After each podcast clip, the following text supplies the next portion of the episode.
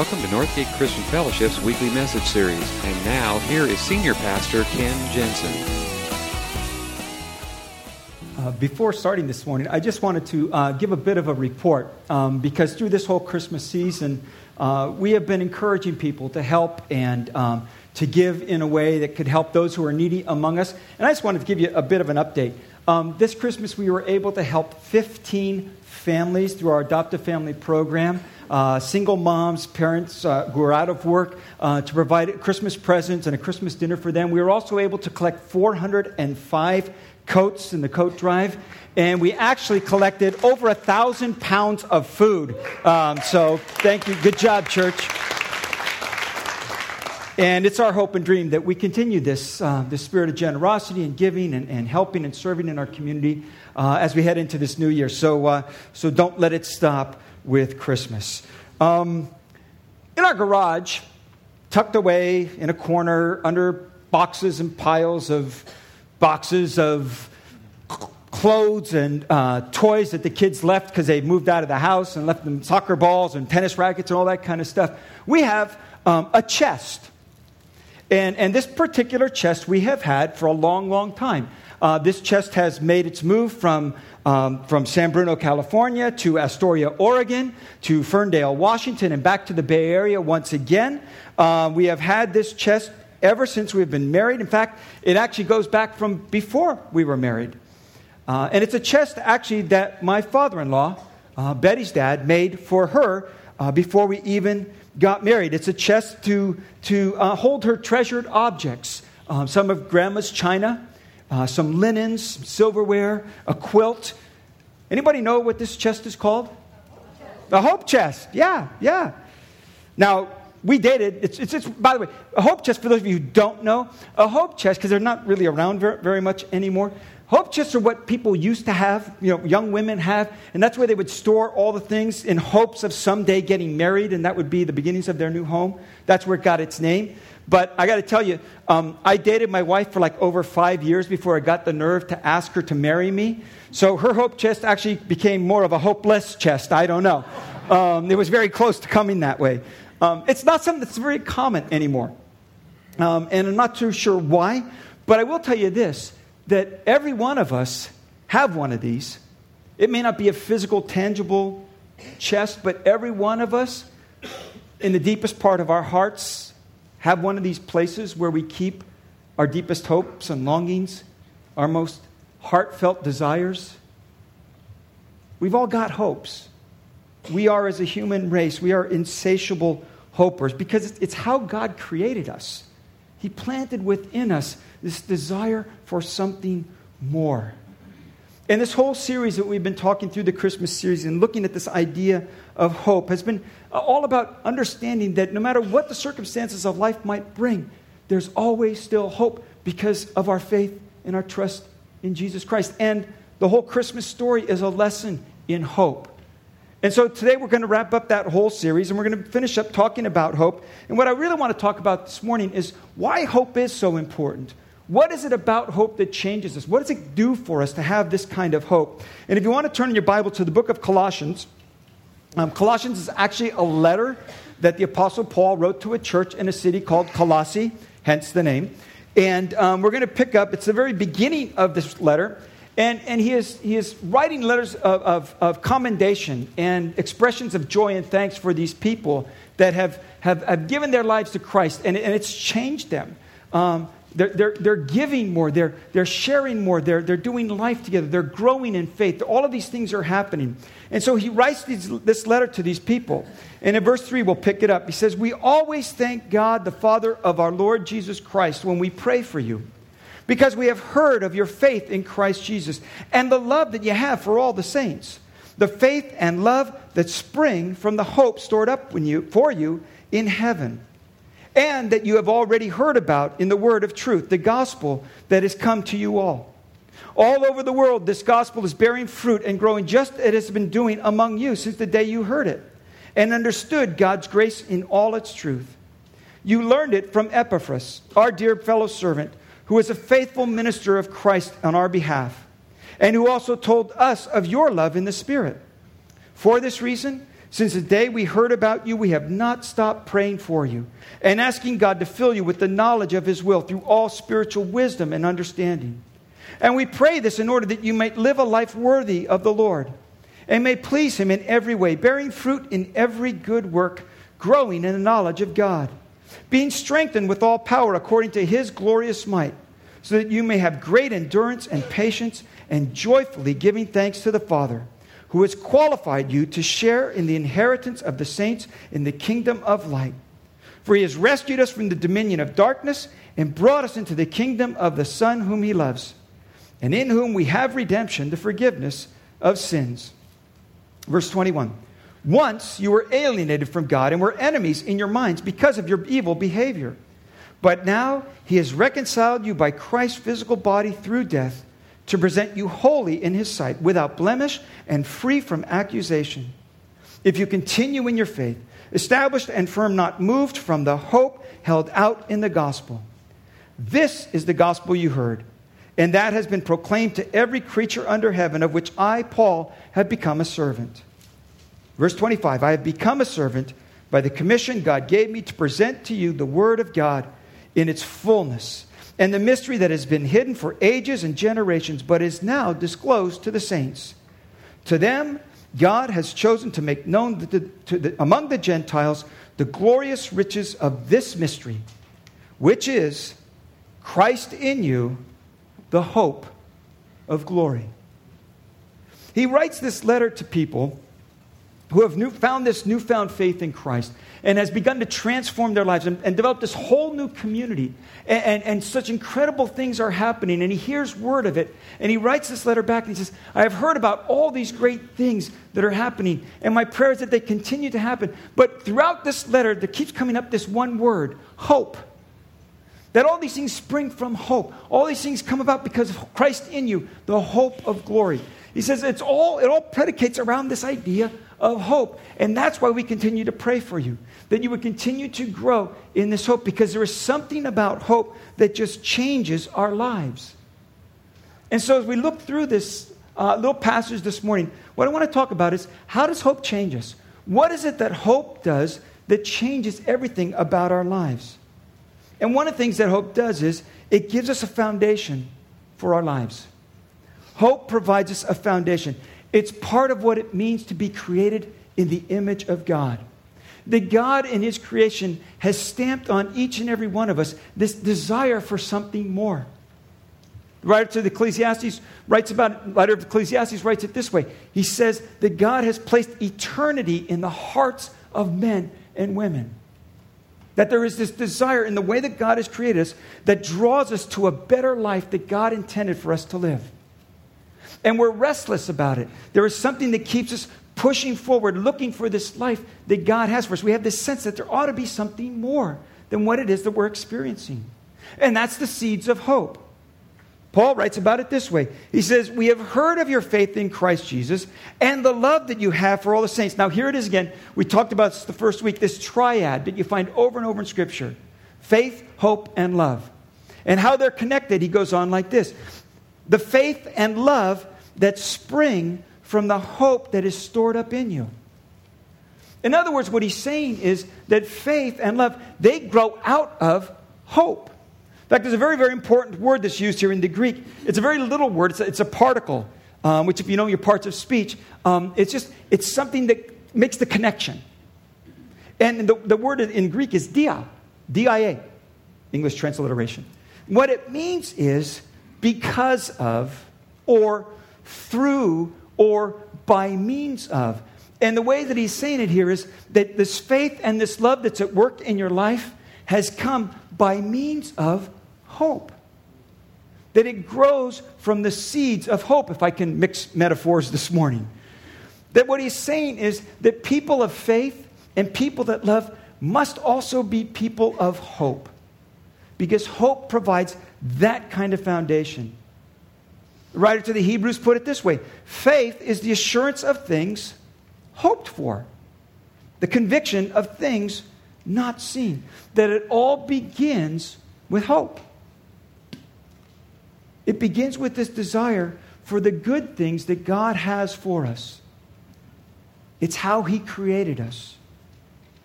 And it starts with this discontent for the way things are. There is this kind of a holy discontent inside of us that pushes us for something more, for deeper relationships, for, for greater understanding, for a richer faith. It is a thing that moves us forward. It's a thing that keeps us moving forward. In the same way that, that a fish has to keep moving for it to be able to breathe through its grill, gills, for the water to pass through. That is how essential hope is for us.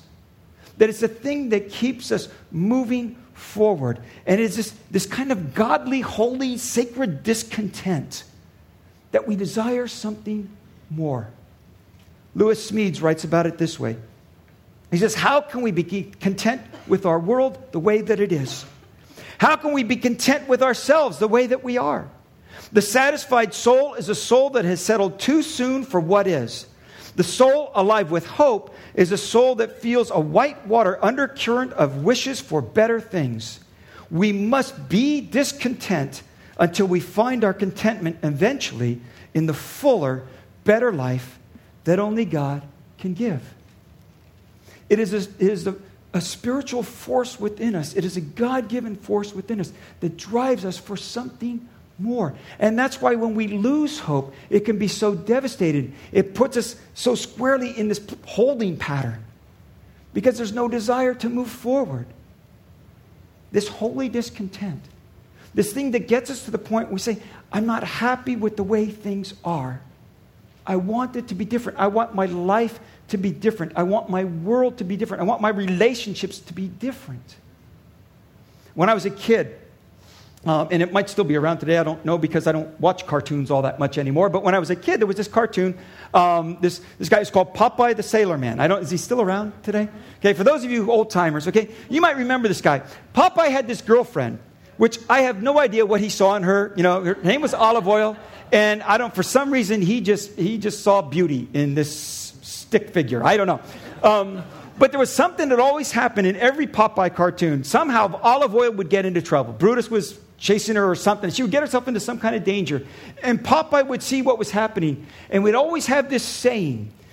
I don't know if you remember it. Do you remember what he used to say? That's all I can stand. I can't stands no more. You remember that? It's all I can stands. I can't stands no more. Which is really bad grammar, but he was a sailor after all. So what do you expect? It was something that got him to the point where he says, I can't take it anymore. I don't like what's happening. I've got to do something about it. And there's something inside of us that maybe we don't let on to very often, but there's something inside of us that is this holy discontent. And sometimes it gets to the point where we, we get so worked up over that we say things like, I can't stand it this way anymore. And sometimes it's not quite so obvious, but it's the thing that does, makes us desire something more. Tom Eggum, who has visited with us pretty much every Thanksgiving since we've been in existence as a church, um, is the president of Hope for Kids International. A number of people in our church family had been on short term mission trips with us. But I remember when he came about six years ago, before they had started working in Uganda, and he had come back from his first visit to the nation of Uganda and had seen the desperation there, particularly in children whose parents had died of AIDS. And these were these orphan kids, uh, some of them infected with the HIV virus themselves and just saw the desperation and the lack of hope. And, and he talked about the time where, in fact, it's actually the title of his newest book, where he get to the point, he says, Lord, why don't you hear their cries? Lord, why aren't you hearing their prayers? He says it was like God Himself was speaking to him and saying, You are the answer to their prayers. You are the one who's supposed to do something. And he talks about being overwhelmed with that. You know, I can't save everybody, but you can start somewhere.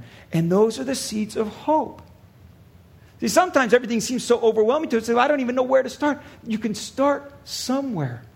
When you see injustice, when you see a hurt, when you see some, when you experience even in your own life something that you know is not right, that holy discontent that God's Spirit fires up within you is the thing that motivates you to make the change.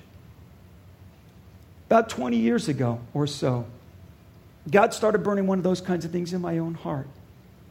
And I started dreaming about and thinking about what it would be like to have and to found and to plant a church where people who had no church background could come and feel welcome and accepted and could, could hear music that they were used to, the kind of tunes that, that they listened to on the radio, and could hear teaching in a way that they could understand it and apply it to their lives. And this thing started burn in my own heart.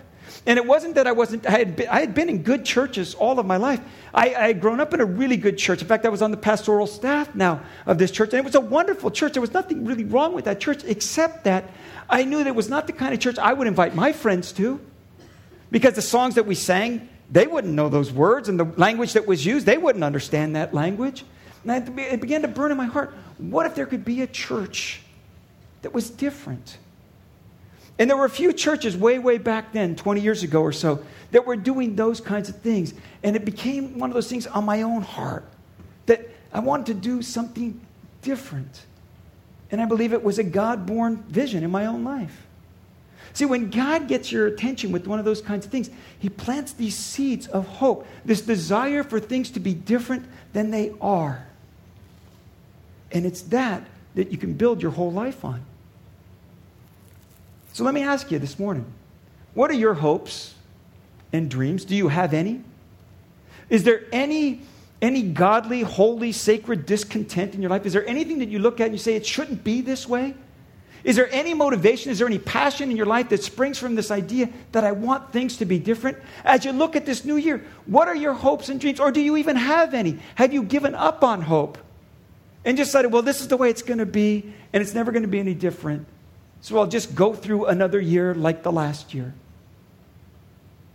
See, I believe God has something more for your life and for mine. And it starts with hope. And that's why when hope dies, it is so devastating. So let me ask you this morning if I had you do this, if I had you on that piece of paper on your sermon notes, if you could just write down the one wish, the one hope, the one dream that you have for 2010, what would it be? Would you take a minute now or maybe this afternoon think about that? What is the one, not a New Year's resolution, but just what is the one hope that you would want to see in this coming year? Because it's got to start with a hope got to start with that kind of a dream.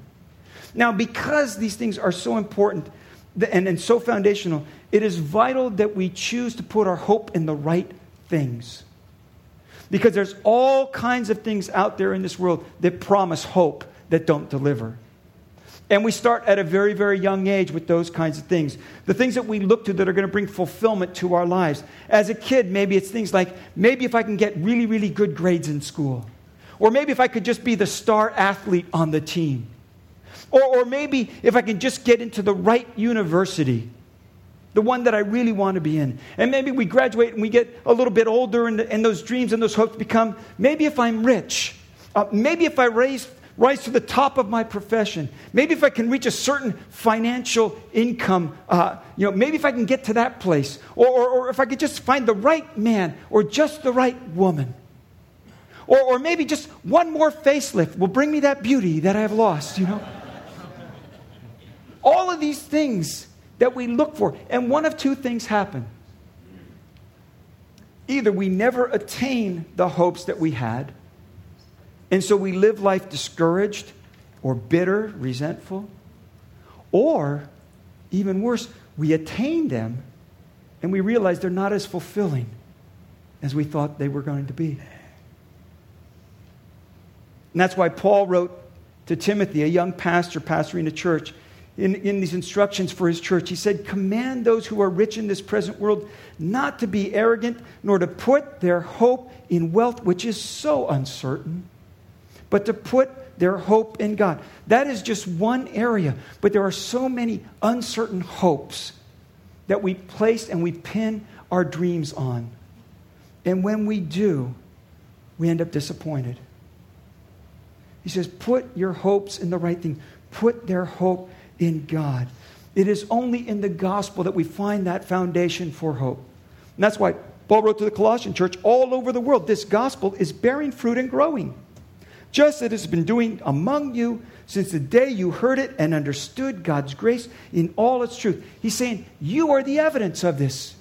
Your lives are, are the proof that this, this hope that we have in Christ, this hope in the gospel, is a worthwhile foundation because look at the difference it's made in your lives. Look at the way that you are, you are growing in your relationships. Look at the faith, look at the change in your own lives.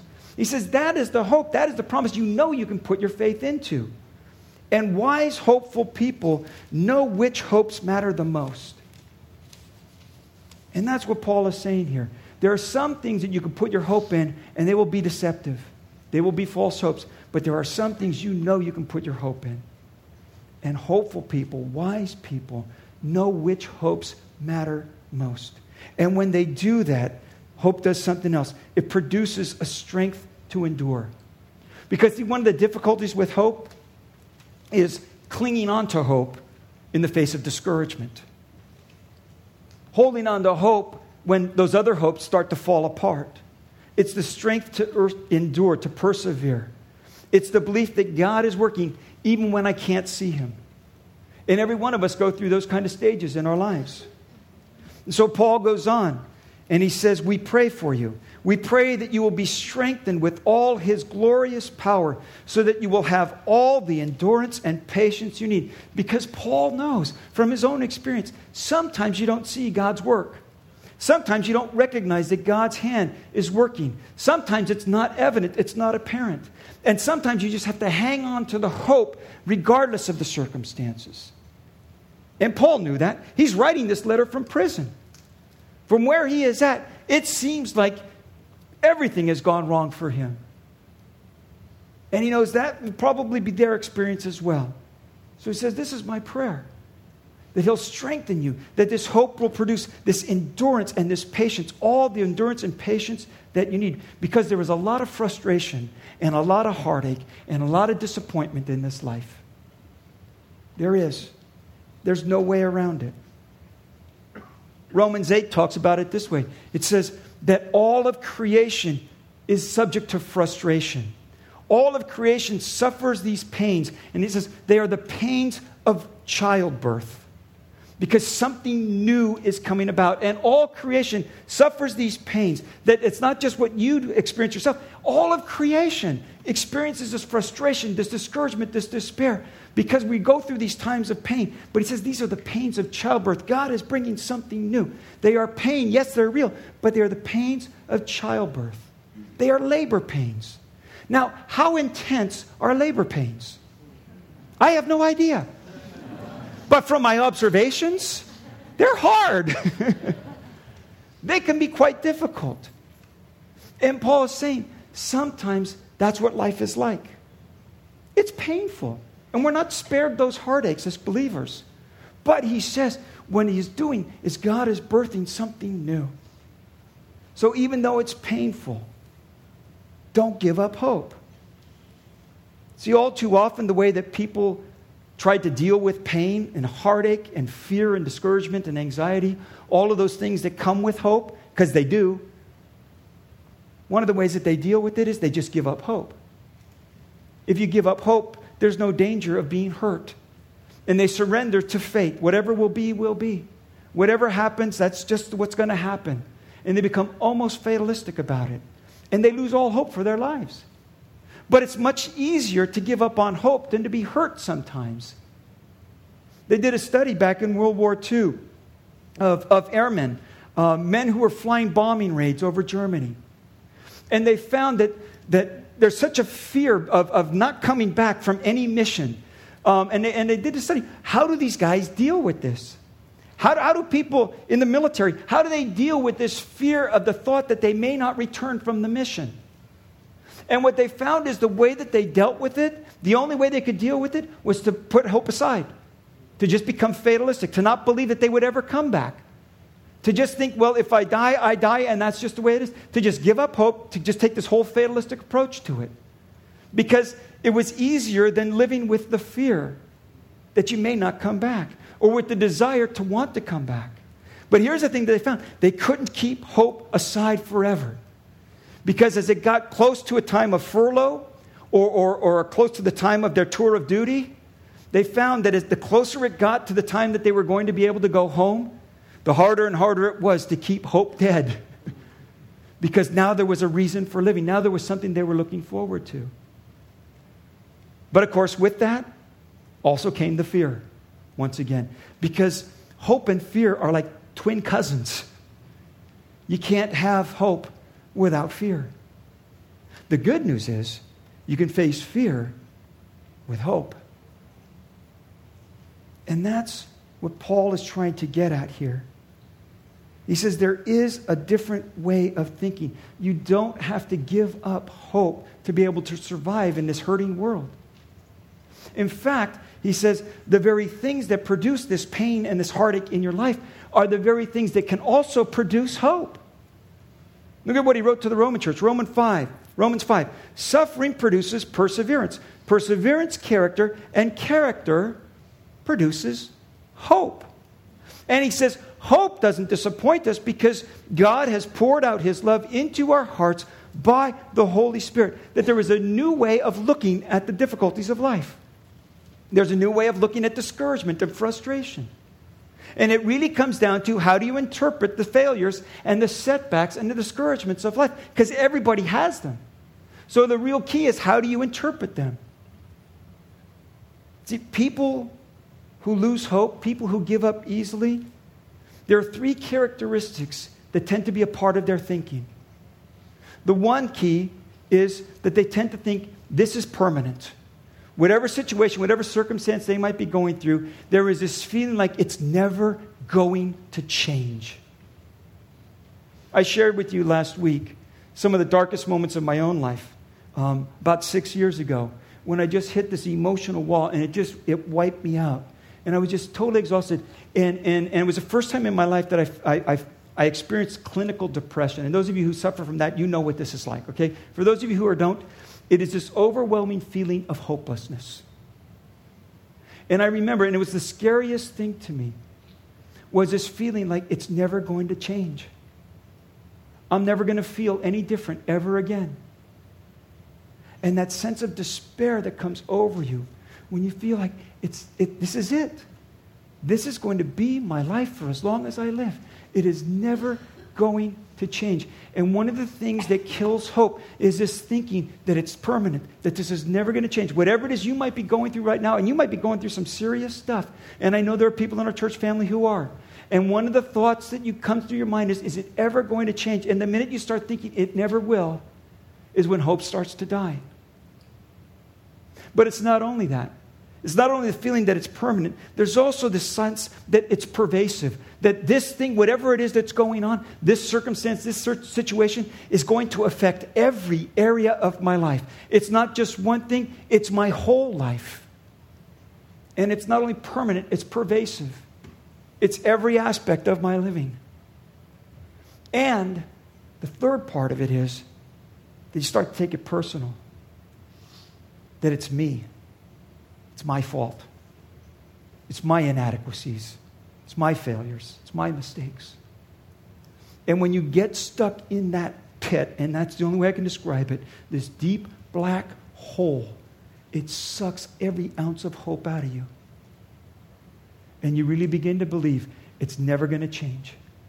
This is my life, and it's going to affect every area of my life, and it's all my own fault, so I can't possibly think it's ever going to change. And that cyclical thinking destroys hope. And Paul says there's a different way of thinking. That the very circumstances that might sap all of the help, hope out of you are also the very circumstances in which you can truly begin to experience hope if you can learn to hang on. And what you hang on to, he says, what you hang on to is the love of God poured into your heart.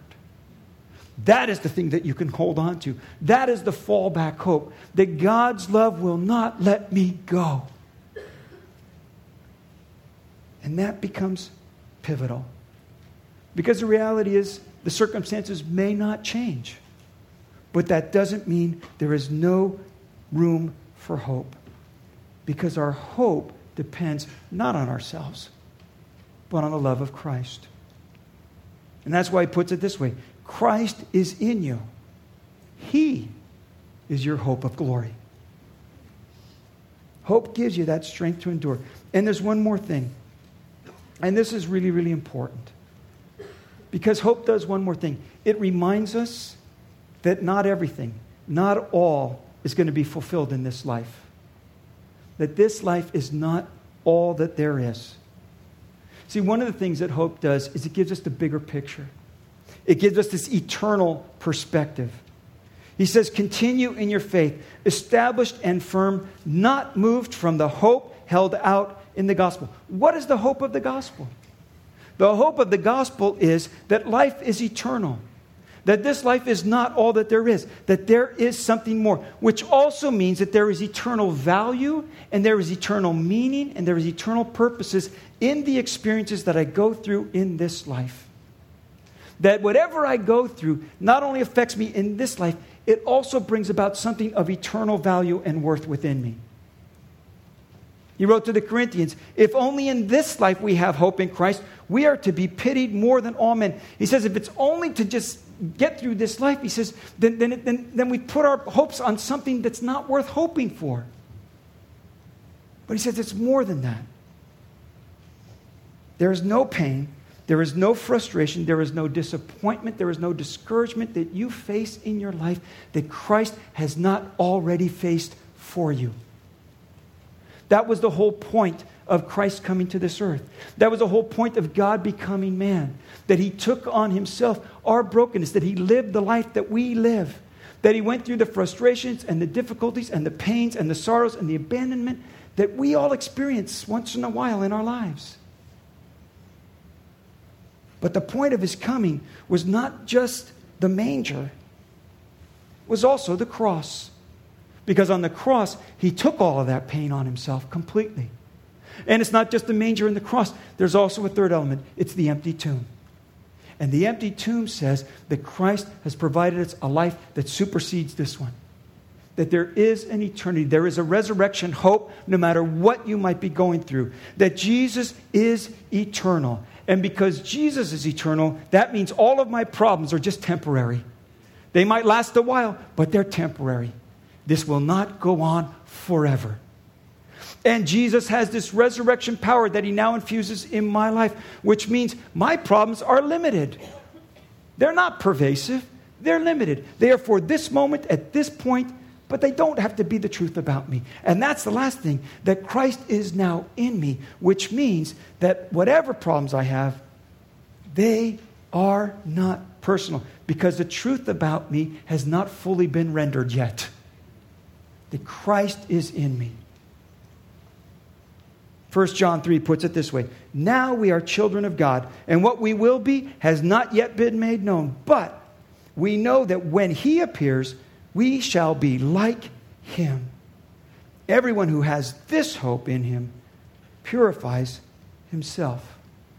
When all other hopes fail, when all other dreams die, this is our bedrock hope.